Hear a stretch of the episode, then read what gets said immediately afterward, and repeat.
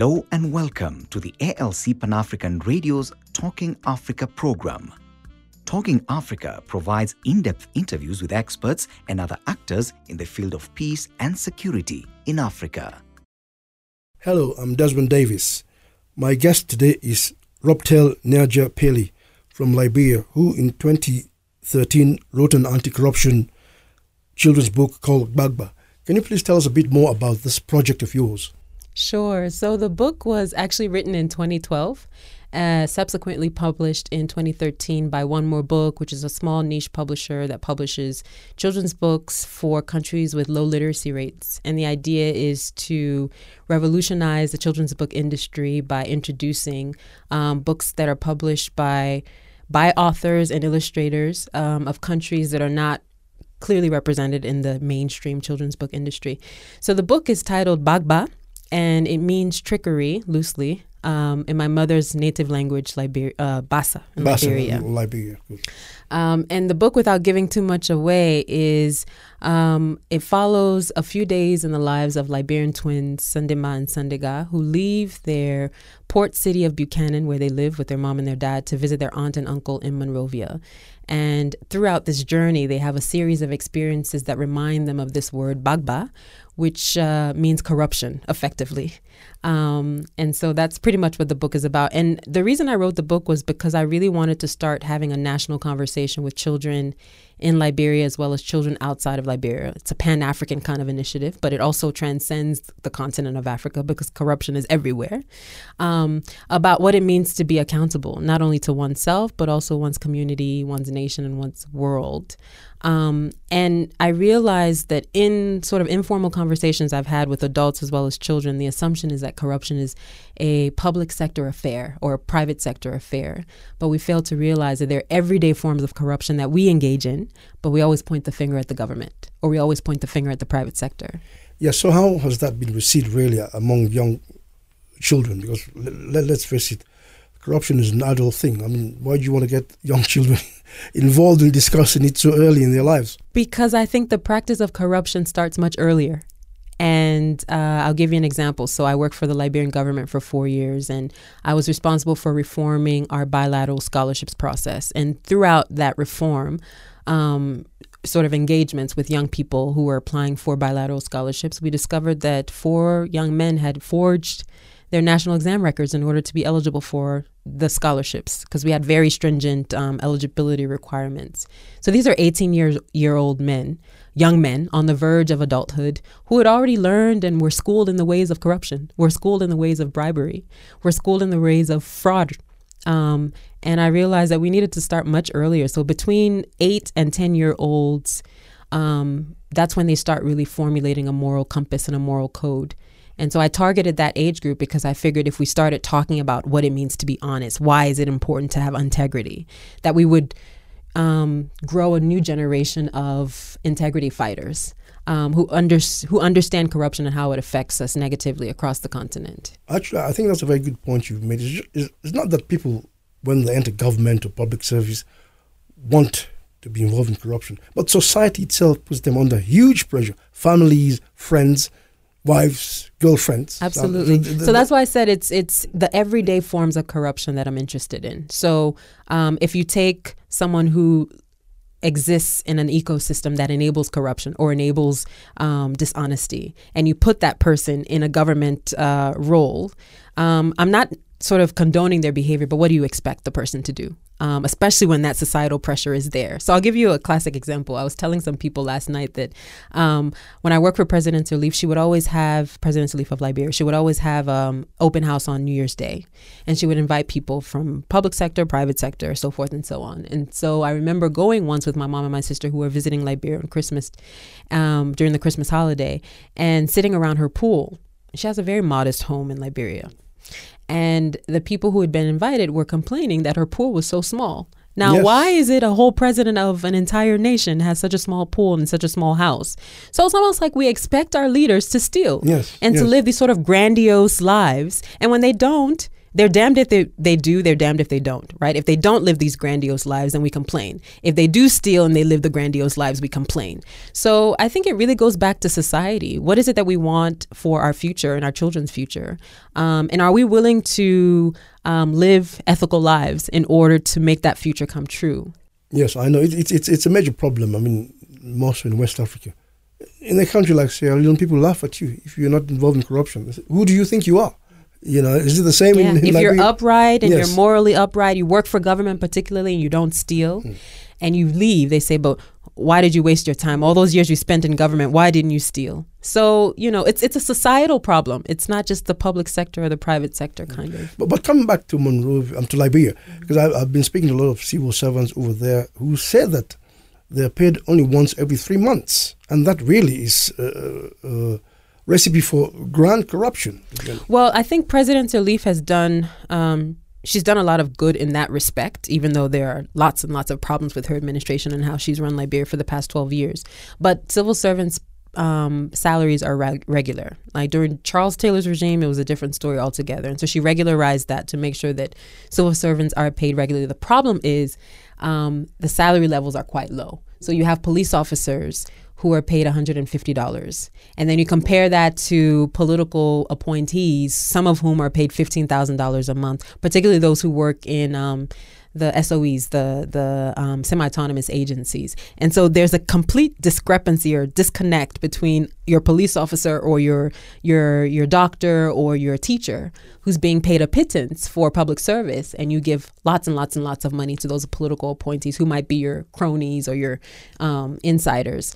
Um, so I think that has to change. There has to be a living wage, right? If we expect people to serve um, honestly um, then we have to make sure that we pay them relatively okay, that they can survive on that salary and not have to be.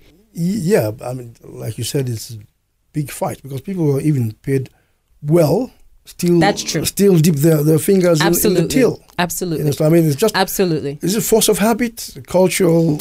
I think, like I said, I think we, Liberia, and I'll speak to Liberia because that's what I've experienced, it's an ecosystem that enables dishonesty, that enables theft, that enables dispossession, that enables inequality.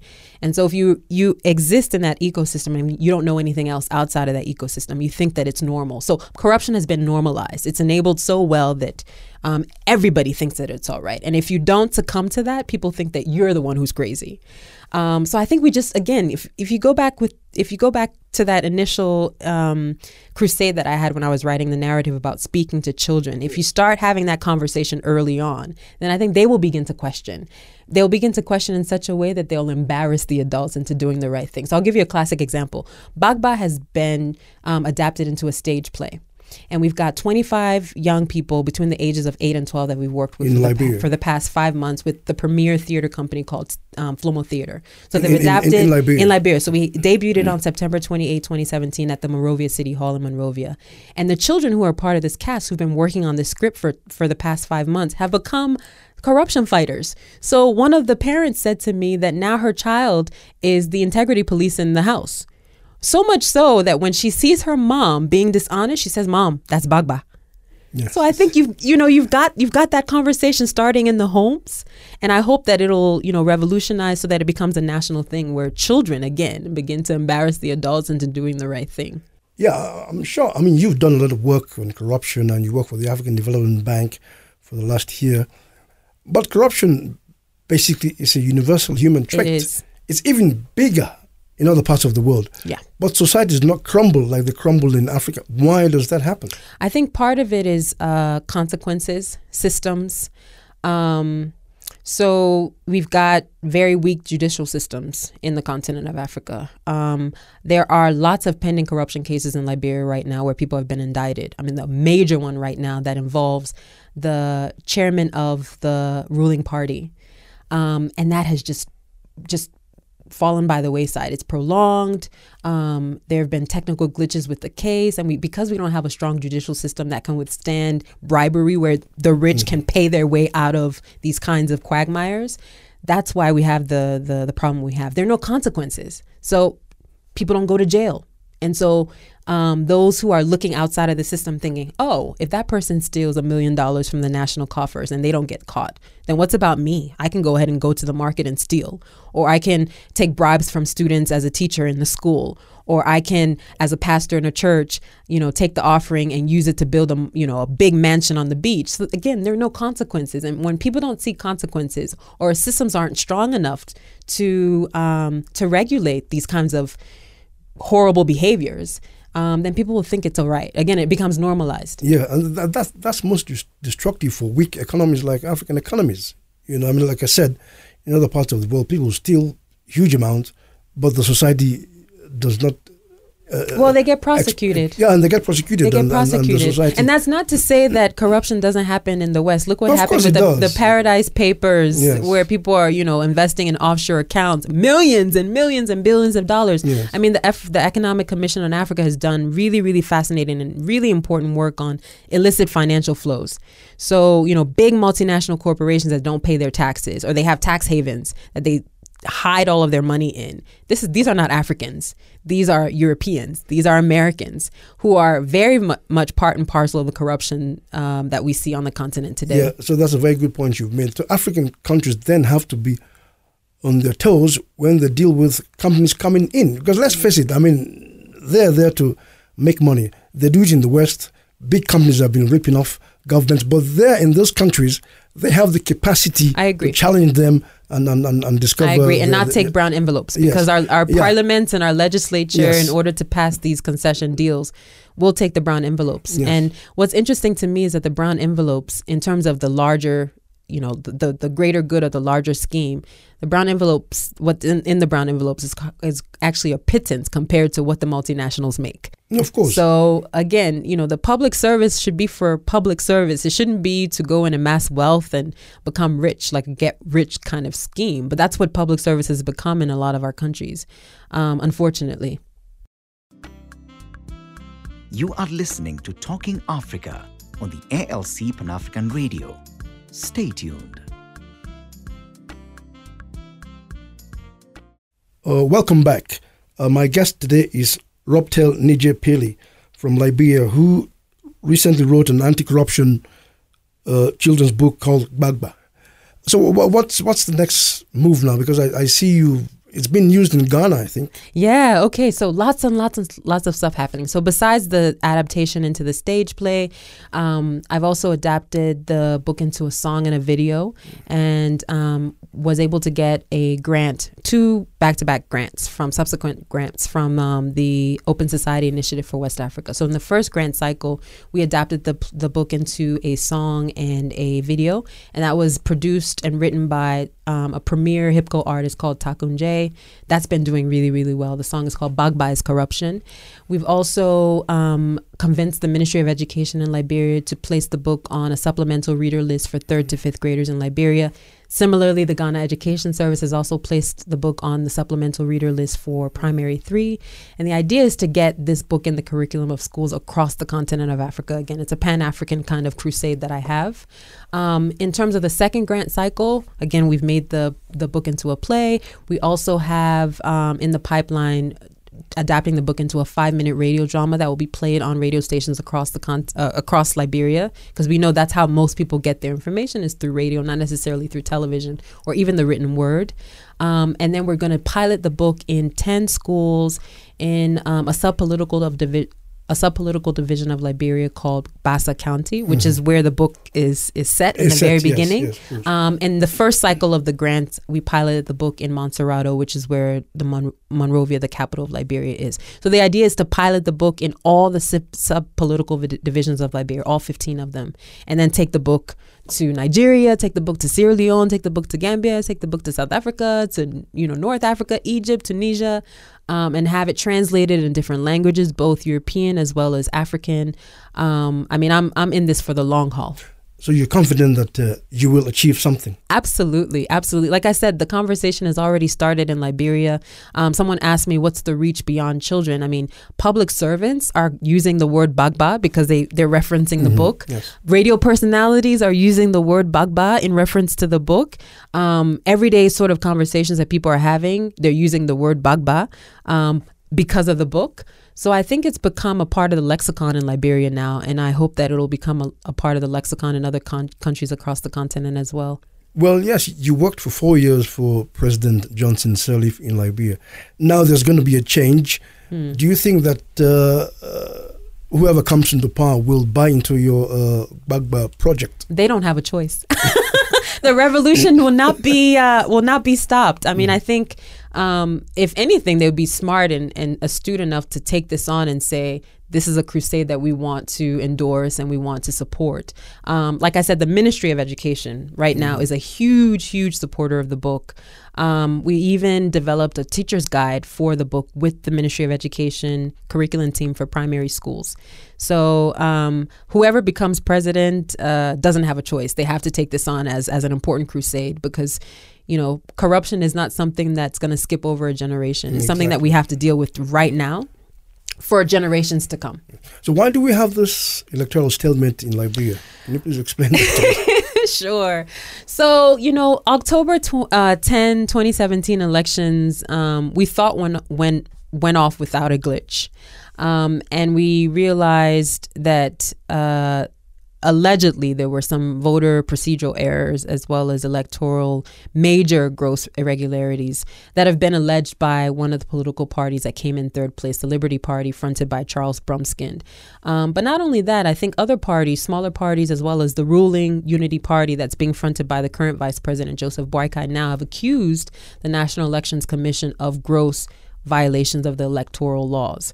And so, because Liberia's, um, you know, I guess electoral system is is is interesting and different than like a Kenya's, um, the NEC was adjudicating its own case, right? So even though the case was against the NEC, the claims were against the NEC, the NEC had to investigate and make some sort of ruling. And of course, they ruled in their own favor. So they said uh, these uh, claims of irregularities are rubbish, um, they're not legitimate, and therefore we throw the case out um, Charles Brumskine's Liberty Party in the coalition took the case to the highest uh, element of the National Elections Commission, which is the Board of Commissioners. They also ruled in their own favor and said that the claims of irregularities were illegitimate. Um, and I'll tell you about some of what the claims say. So, some of the irregularities that these parties um, are alleging is that the national voter registration roll was never um, published in the public domain. And then the past two elections, the past two post war elections, 2005 and 2011, they were always published. So people knew that their names were on the voter registration roll. This time around, it wasn't published. They were given to all the political parties. But there's a discrepancy between what was given to the political party and what the NEC eventually used. So when a lot of people went to the, the polling booths, their names were not on the voter registration roll. So many of them were turned away and dis- disenfranchised. So Liberty Party is using that to say there's a problem. The other issue that they highlighted is that um, if you type in some voter ID numbers, two or three names show up for the same voter ID number. So clearly, there's there's some sort of discrepancy there. Um, now, whether or not the claims against the NEC are enough to warrant a rerun of the October 10 election is something that the Supreme Court is going to have to decide because the Liberty Party has appealed the NEC's decision to um, revoke their case, and the Supreme Court makes their decision on December 7th. So it'll be interesting. I mean, I just did a, a lecture at Strathmore Law School talking about what are the comparisons. Yeah, in, in Nairobi. Yeah, here in Nairobi. What are the comparisons between um, the electoral litigation process in Kenya this year and the electoral litigation process in Liberia? And I think to a certain extent, the Supreme Court of Liberia has taken note of what the Supreme Court in Kenya has done. Whether or not their rule in the opposition's favor is a different story altogether. But I think Kenya definitely set the precedent for Supreme Courts to exercise a certain level of judicial independence. Yeah, well, this is quite interesting. How can uh, the vice president, who who has all the uh, apparatus of state, complain that he's, I mean, his opposition party uh, well, rigging against rumor, him? Rumor has it Exactly. that um, President Sirleaf is not in complete full support of his candidacy. And Well, rumor has it, Well, there's it's not, hearsay. it's not rumor, it's Br- Brumskine she prefers. There's hearsay. No, not Brumskine. Not Brumskine. George Weah. There is hearsay, yes, that I she see. is in favor of George Weah. And the reason this hearsay exists is um, that she has not, I mean, she's rhetorically said that she supports the VP, but there have been some incidences in which there's a big question mark about whether or not that's actually true, like the, whether or not the practice matches the rhetoric. Um, the other thing is that um, George Weah is also the senator of Montserrado County. That's uh, a post that President Sirleaf's son, Robert Sirleaf, um, has allegedly is, is allegedly interested in. Mm-hmm. So if George Weah becomes president, then there's a vacuum there, there's a power vacuum, and Rob Sirleaf can then effectively run for the senatorial post. Whether he'll win or not is a different story altogether. So there are all these rumors that President Sirleaf is creating and she's creating the the enabling environment for her son to become effectively the prime minister of Liberia. Well, that's a big um, that's a big. Let, it's a huge let, accusation. Let down to, to hear about. Well, it's an accusation. I'm not saying that it's true. It's an accusation. It's hearsay. It's these are purported well, in Africa, claims that people made. Eventually, turn out to be true. Um, I'm not saying whether it's true or not. I'm just saying what's the hearsay um, and why. Because you asked the question, well, why would the VP now contest yes. the election results? Yes, because he, he, should have all the apparatus because of state his because his party is saying that he does not have the full support of the president, financial, moral, so forth and so on. That her attentions and her interests lie, lie elsewhere. Yes, but I mean, in terms of peace and security, how is the situation like? Because the UN withdrawn their troops, yeah. saying that everything's fine. But I mean, so the UN is there's there's a, a marginal force in Liberia at the na- at the moment. I think about sixteen hundred troops, and then maybe four or five hundred police officers. They were waiting for these elections to be over before they like fully fully withdraw. Um, peace and security. You know what? I actually have to say there's been Liberians have done relatively well because there was all this alarm and concern that because of the electoral stalemate, there would be violence. And Liberia has been really, really, really peaceful. Um, if you compare the 2017 elections and even this electoral um, challenge to what happened in 2011, there were lots of cases of people um, dying during the 2011 elections because the opposition party, George Weah's party, um, boycotted the elections. Now people are just waiting for the rule of law to take its you know to take its logical conclusion for the case to be um, for a final ruling by the Supreme Court, and then we'll continue. Um, if it means a rerun, a rerun. If it means a runoff, continue on the process of getting to the runoff. Um, so I think Liberians psychologically have committed themselves to peace and they've decided that they're not interested in bullets flying, that they're not interested in instability, that they want to send their children to school. They want to have, um, you know, adequate healthcare systems. And the only way to do that is to ensure that um, we don't revert back to 1999. Finally, Africans are beginning to realize that they're the ones who die while the leaders who cause all the problems send Absolutely. their wives and children to Europe. It's very, very good, don't Absolutely. you think? No, yeah, Liberians, yeah. Liberians have. I think Liberians it's happening have in other parts decided. Of Africa too. Yeah, no, Liberians have decided want that to fight, you go and fight. Eventually, it doesn't serve anyone's it, it interest. doesn't serve them. Yeah, yes, and beyond that, I think in the past twelve years, Liberians have invested in real estate you know? So a destabilizing environment means that they lose those investments. They've also invested in ensuring that um, their children's education is relatively all right. So i mean there's a lot of it's political it's economic it's social investments that liberians have made in the past 12 years. And no amount of political maneuvering or politicking is going to stop them or deter them from that. Um, and i'm actually quite proud of my people for staying the course. Um, and it's not just about the UN's presence, it's about Liberians making a full commitment to peace. Well, exactly, because I mean, there have been reports about uh, outside interference in the election in the sense that they want to uh, stop Charles Taylor's people gaining power again, and that should not be the case. I mean, if Liberians want to vote for yeah. whoever they want to vote yeah. for, they should allow them to. And to, Liberians yes. have voted for whoever they want to yes, exactly. Yeah, they I mean, have done that, and they will do it in the runoff when it eventually takes place. Yes, because that, that's very, very important in Africa these days that uh, Africans take control of their own uh, uh destiny. Absolutely.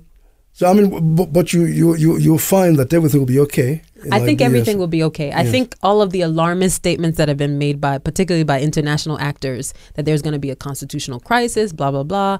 I think that it is um, unwarranted. I think. Um, you know, I think the runoff will take place, and and what will probably happen is that they have to clean up whatever irregularities uh, will take place. But the Supreme Court is going to make their decision very soon. Yes, because we don't want instability in that region. No, because, no, because no. there will be elections in Sierra Leone. I agree, and so next year, Sierra and Leone is probably watching Liberia. Yes, yeah, yes, yeah, yes, absolutely. Be, be, because I, I, believe that there was a UN team in in Freetown uh, recently to mm-hmm. make sure mm-hmm. that everything goes well.